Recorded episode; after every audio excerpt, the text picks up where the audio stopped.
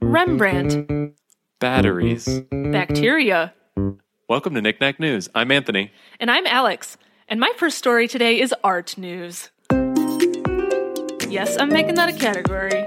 Um, this is from HuffPost, and the headline is Rembrandt painting thought to be a knockoff turns out to be the real thing. That's a How nice did they make this mistake? Oh, there's more. I'll I'll talk about that later. oh, I thought that was still the headline. no, that was just me. That was just my commentary. So, thanks to modern technology and some expert detective work, a nearly 400 year old painting that had long been attributed to an unknown artist in Rembrandt's workshop has now been judged to have been a work of the Dutch master himself. For decades, the Allentown Art Museum displayed an oil on oak panel painting called Portrait of a Young Woman. You know, like really generic names, Yeah. like all those paintings are just Uh-huh. called like, yeah. And Portrait cre- of a guy doing a thing. yeah, portrait of man. It's like okay, could you have thought of something else? Flower in vase on table. Still like- life like- with fruit. Girl with a pearl earring was like the super creative name back then. Like, he specified what her earring was. like whoa, Calm down. crazy. So they had credited this to the studio of Rembrandt. But two years ago, the painting was sent to New York University for conservation and cleaning. And there, the conservators began removing. Conservators? I don't know. I don't know. Is that, I don't know that word. Conservate. I knew that was wrong, but I just didn't yeah, I was know. gonna say, I don't know what it is, but I'm pretty sure it's not conservators.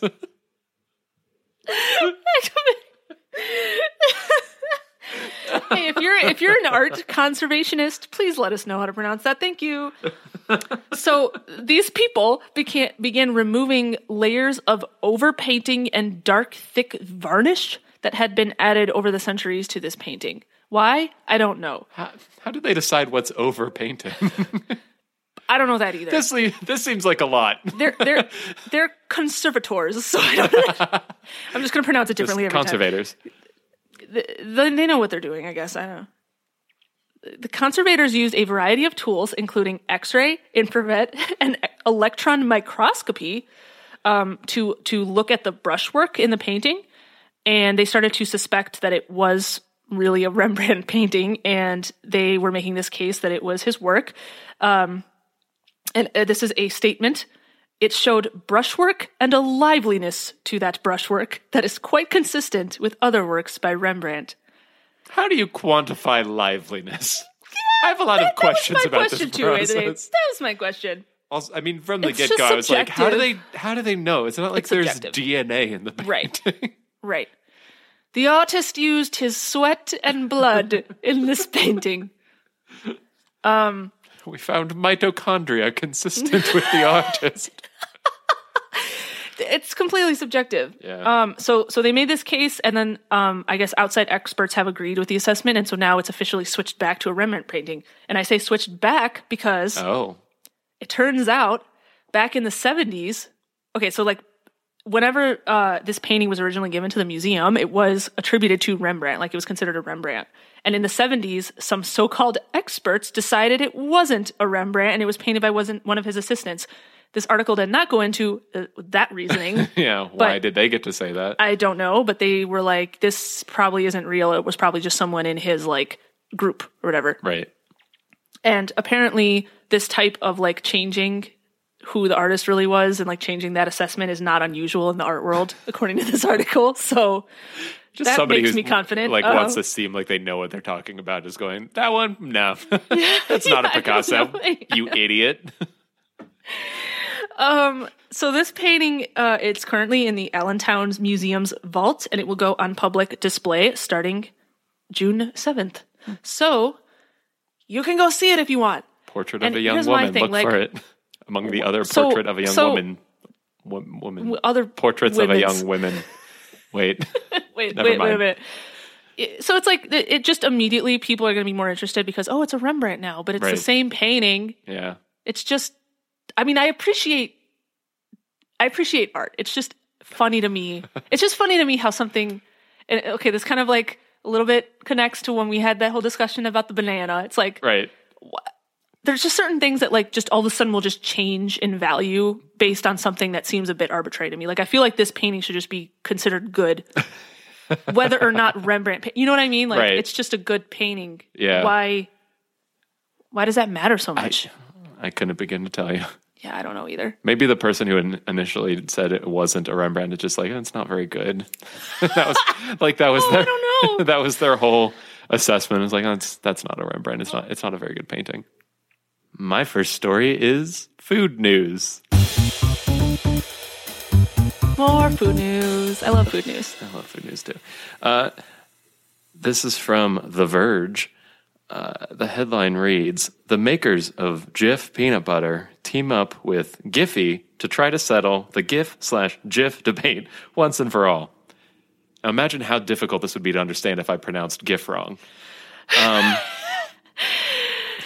Yeah, about that. Uh huh. Mm, Keep keep keep keep going. Yeah. huh? In in another twist in the long-running debate about how to pronounce GIF, Jif Peanut Butter wants to make the case that it owns the soft G pronunciation, while GIF should be said with a hard G. The J.M. Smucker Company, which makes Jif, has teamed up with Giphy to release a special jar of Jif peanut butter that replaces the classic Jif branding on the label with GIF. I didn't many- realize how much fun this would be to say out loud.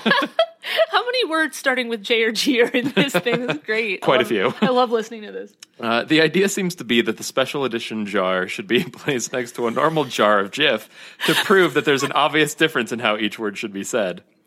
Uh, this, this pronunciation has been a long and dumb internet debate.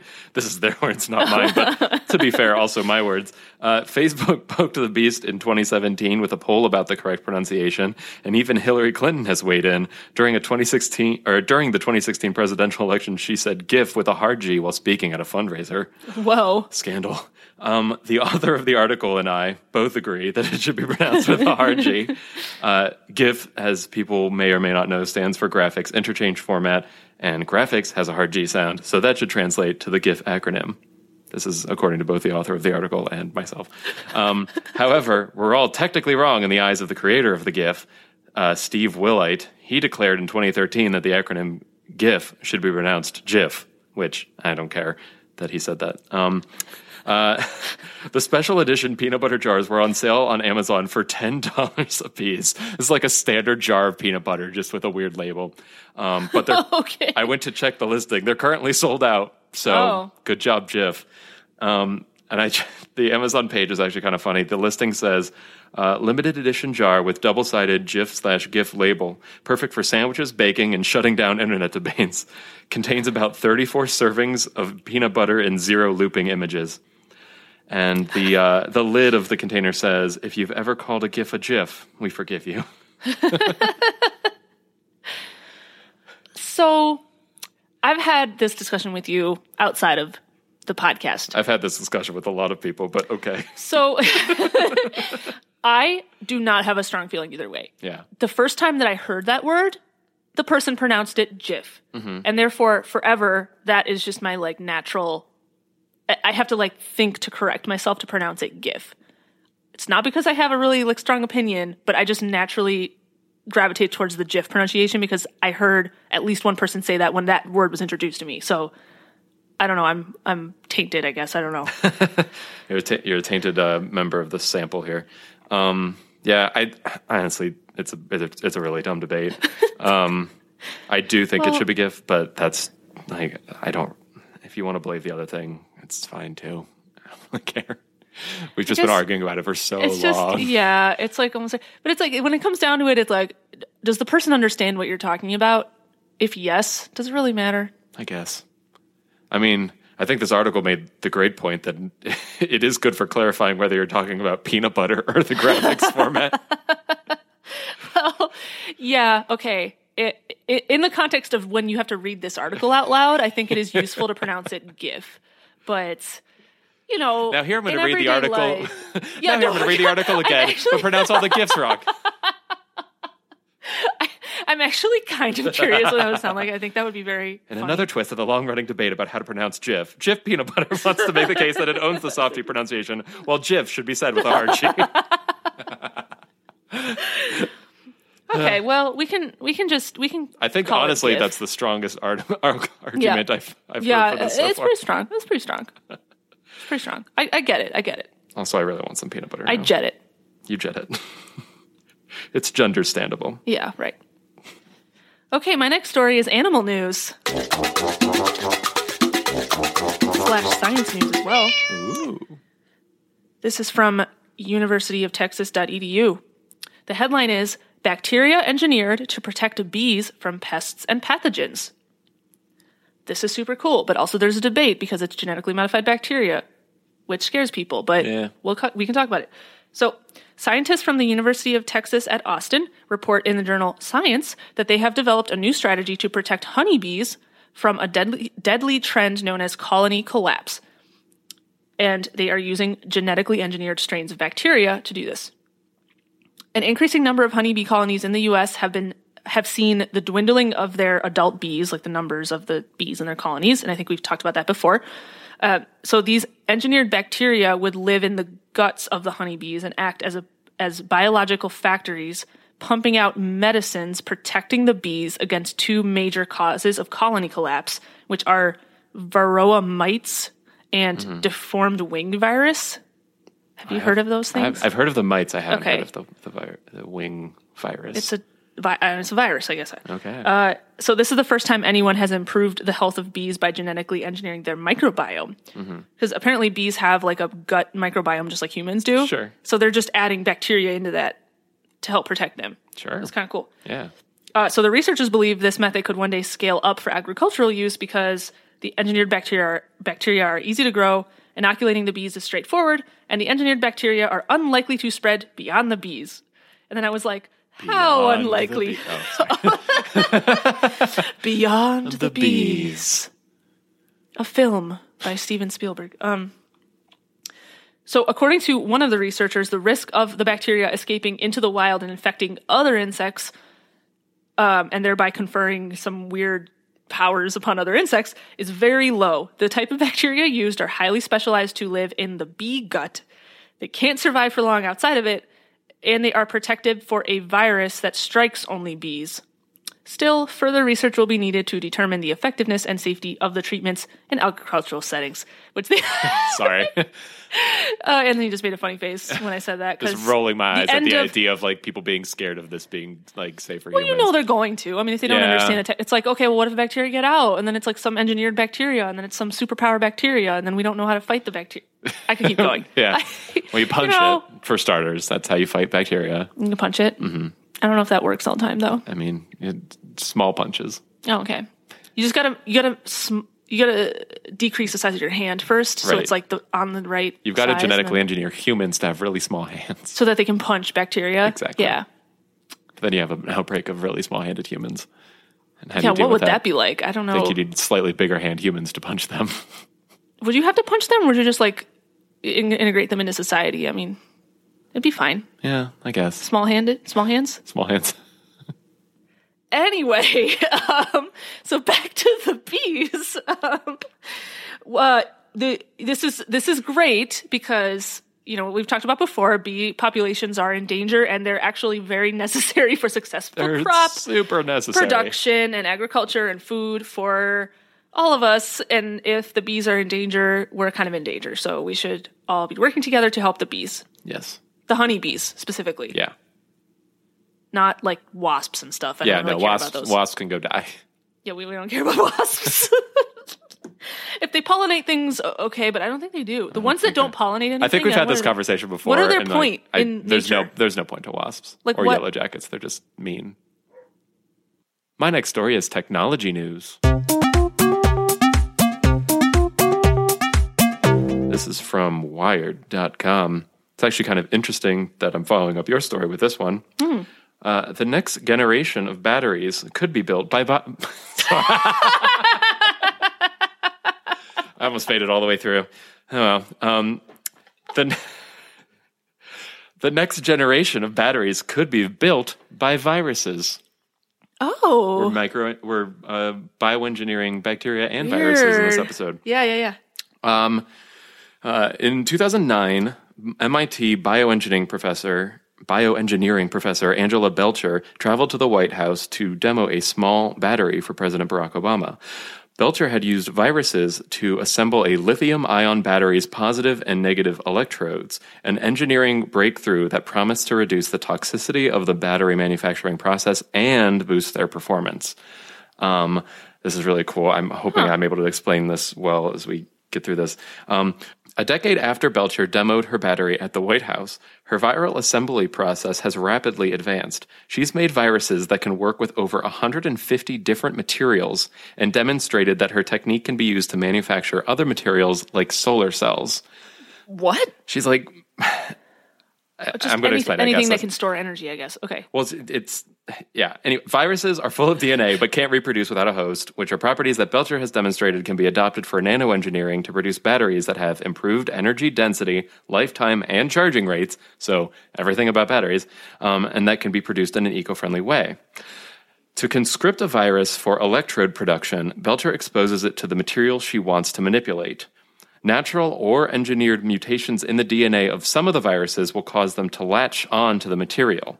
Belcher then extracts these viruses and uses them to infect a bacterium, which results in millions of identical copies of the virus. Um, this process is, re- is repeated over and over, and with each iteration, the virus becomes more finely tuned um, to the battery component that she's like training it on, essentially. So bas- basically, these viruses like attract these materials, and then like are she like selects for ones that come together in like these particular patterns to create Oh. materials. Like the the material it, contains the virus that's like attracted all this material to itself. This is so It's very strange, but very cool. Um, for example, the genetically modified virus might be engineered to express a protein on its surface that ex- attracts cobalt oxide particles to cover its body. Additional proteins on the surface of the virus attract more and more cobalt oxide particles. This essentially forms a cobalt oxide nanowire made up of linked viruses that can be used in a battery's electrode. Like, who? How did she think of this? I, I don't know. like, what a what a weird, weird, but really uh, cool idea. different idea. yeah. So she's used her viral assembly technique to build electrodes and implement them in a range of different battery types. Uh, the cell that she demoed for Obama was a standard lithium-ion coin cell, like you might find in a watch, and was used to power a small LED. But she's done like all these other different formulations of batteries since then. Um, one promising application is to use the viruses to create highly ordered electrode structures to shorten the path of an ion as it moves through the electrode. This would increase the battery's charge and discharge rate, essentially resulting in more powerful batteries um, that can be recharged more quickly. Um, Belcher's virus powered batteries so far have performed as well or better than those with electrodes made with traditional manufacturing techniques, including improved energy capacity, cycle life, and charging rates. Additionally, while electrode manufacturing techniques require working with toxic chemicals and high temperatures, all this process requires are the electrode materials, room temperature water, and some genetically engineered viruses. So it just removes all these toxic components and like dangerous working conditions essentially from Yeah. producing these. Um, she hasn't brought the technology to market yet, but uh, she and her colleagues have several papers under review that show how the technology can be commercialized for energy and other applications. And they say basically the biggest barrier to this becoming a commercial product at this point is that they need to be able to scale it up, and that's going to require research funding. But oh, like Okay, the end but- result would be much cheaper manufacturing processes and much more eco-friendly and better batteries. So like it's all positives except for that upfront cost, which is really cool. So someone go fund this Yes. right now. I know it's it just seems like such a good investment to make because I mean we're just gonna we're like as phones become more and more a part of our lives, like having a high capacity battery is going to be important, and making one that can be like so like engineered at such a small level is going to be more and more important because we want our phones to be thin still. So Yes. we're obsessed with thin phones. Um, but yeah, I thought that was really, really fascinating.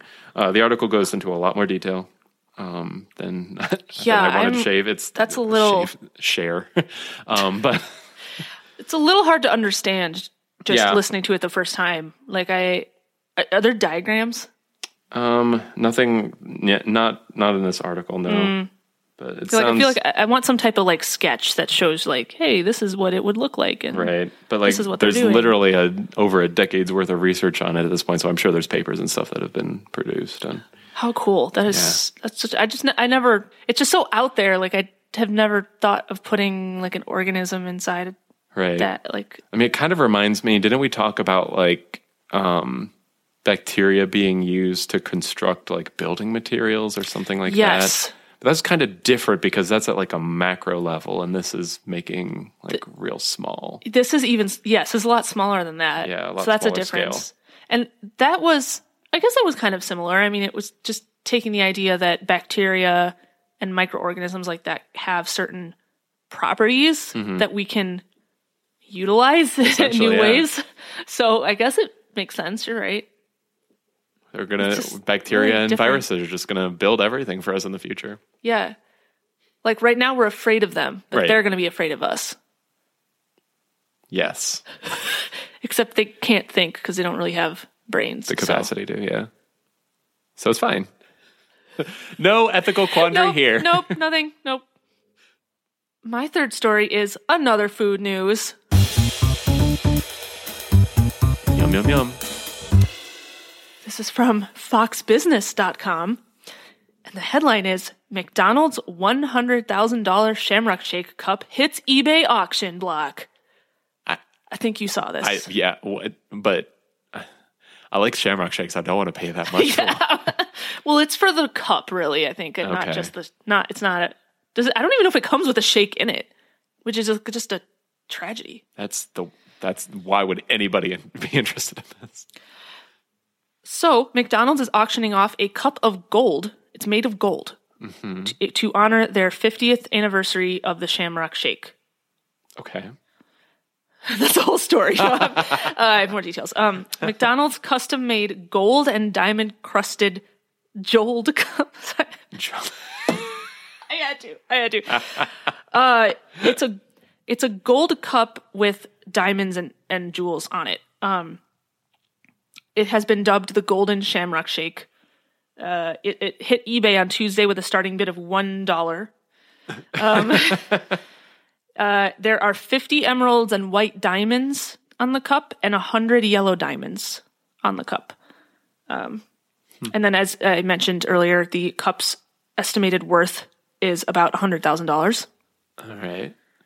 The proceeds from the winning bid will benefit the Ronald McDonald House Okay. charities. So that's nice. That's nice. Yeah. Um, if you're gonna do something stupid and extravagant, make it for a good cause. right, right. Um, did you know that sales from the company's Shamrock Shake helped start the first Ronald McDonald's house, so I that they were those were like linked to each other? Well, now I feel even less guilty about eating them. Yeah, they were. Their money has gone to charity in the past, and it will in the future if you Buy this cup. buy this cup. Um, so the bidding will close on March 6th. My birthday. someone buy the cup. so it sounds like you want this for a gift. Hold on. um, yeah, someone make that happen. Okay. Um, and then uh, if you didn't catch our prior episode where we talked about this, McDonald's introduced a new limited Oreo Shamrock McFlurry this year, which is like somehow also part of the marketing for this cup. Um, Okay. You can and, put that in here too. also if you go to Mc or no, if you purchase a Shamrock Shake or an Oreo Shamrock McFlurry through the McDonald's app before the bidding ends on this, you'll be entered into a contest to just win the cup.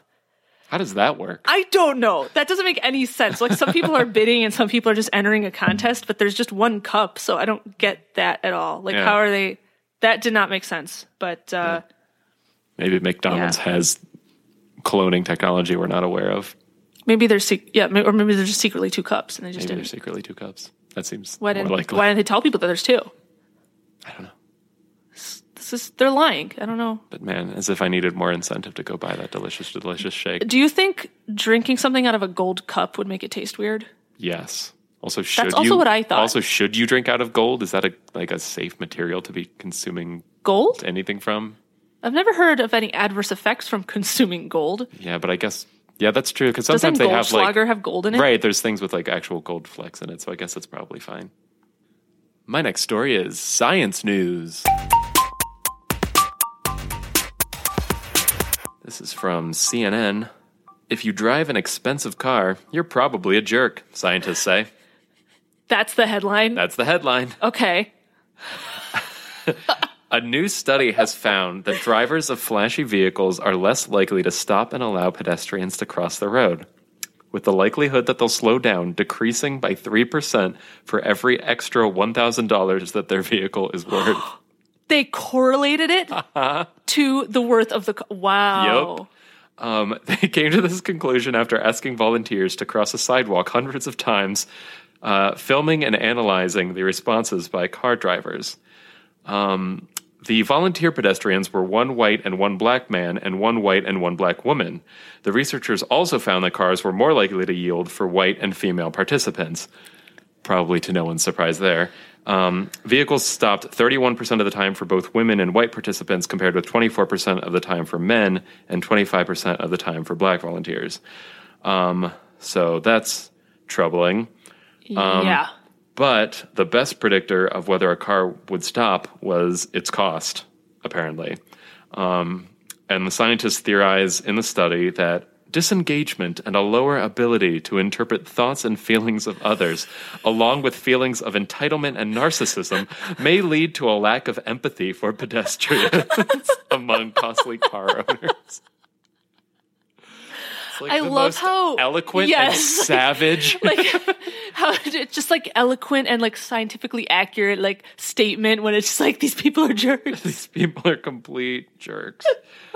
Um, that's the Wow. whole, that's the whole story. But I thought What it's always a- nice to have science confirm things you already believe to be Yeah, true. haven't you heard? Like, I feel like everyone's had anecdotal experience uh, with just Oh, with like an like expensive, car expensive being car. a jerk. Yeah, Yeah, like everyone like knows tailing that. Just you like on the it's like, highway oh, or like yes, like weaving in and out of cars and stuff. yeah, just acting like they're above everyone else, like Mm-hmm. in their driving habits. Yeah, Yep. like everyone has a story like that. I feel like, and like, now it's like okay, there's actually a publication Yeah. showing this. It's And a now peer reviewed article. So now, if they like speed around your car, you can point at them and be like, "Hey, science says you're a jerk, and so do I," yeah, I'm gonna say and that next cite time. your sources. yeah, Yeah. because you know you have to cite your sources. So Right. You have to say uh, superscript one, and then you have to reference it in your notes on the bottom of right, your, and y- your road rage. you have to have a handout with it Exactly. too. and just like th- make it into Throw- a paper plane and like throw throw, it into their window. car. Yeah, yeah, and hope that it doesn't cause them to get into an accident. but they were the ones being a jerk. So You still shouldn't wish them into an accident, Alex. I'm. I'm not. I'm not. I promise I'm not. yeah, that wasn't fair of me. I guess I'm also a jerk. Aren't we all a little bit? Are we all a little bit of a jerk. All right, it's time for breaking news, the part of the show where Anthony and I look up stories that just happened today or were just posted today, and we read them to you on the fly. Good luck. Ready, set, go! Go.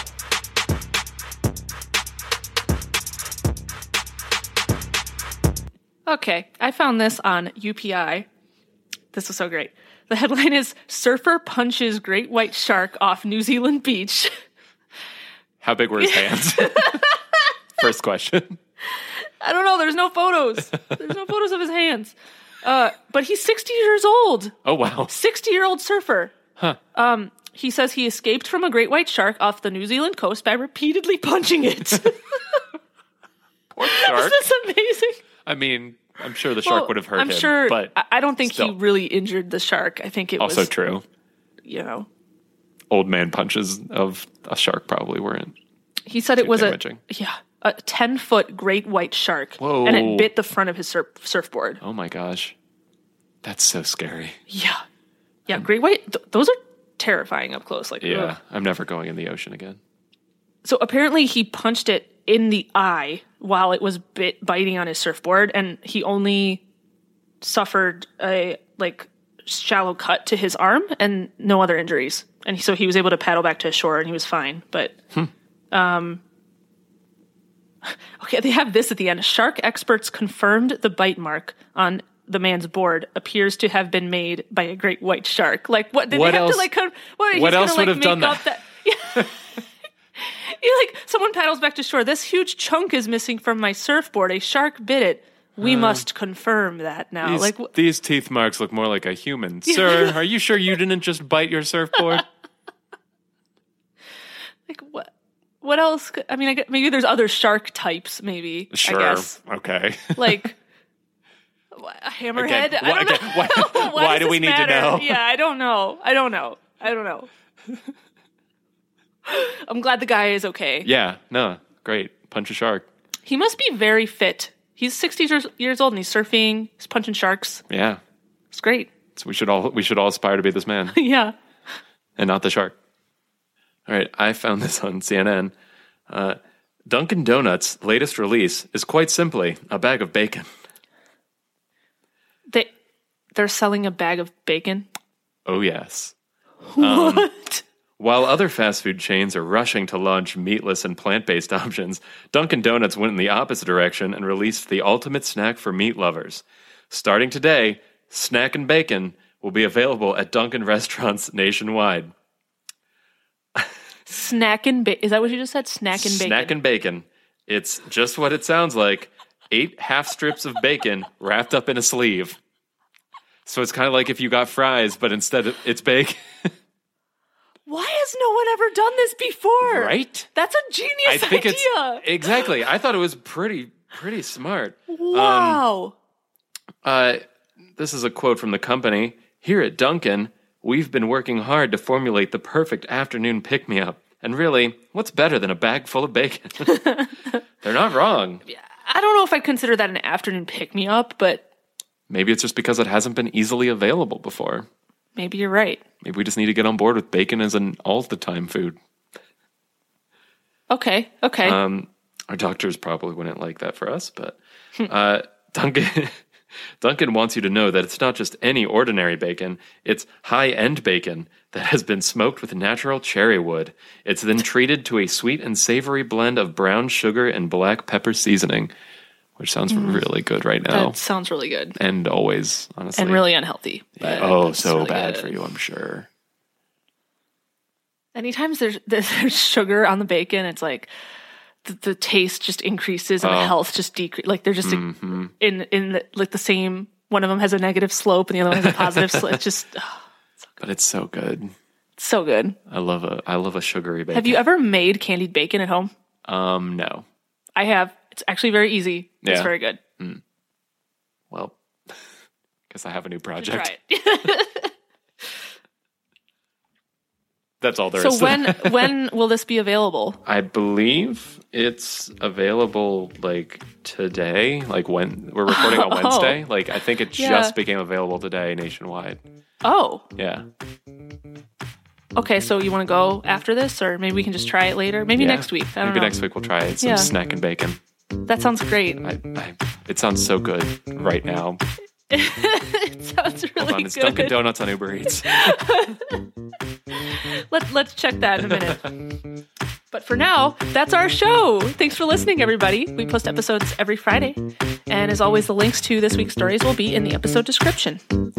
You can subscribe to Knick Knack News on Apple Podcasts, Google Podcasts, Spotify, or wherever else you get your podcasts. And you can follow us on Facebook at facebook.com slash Knick News and on Twitter at, at Knick Knack News. All right, we'll see you next week. Bye. Bye.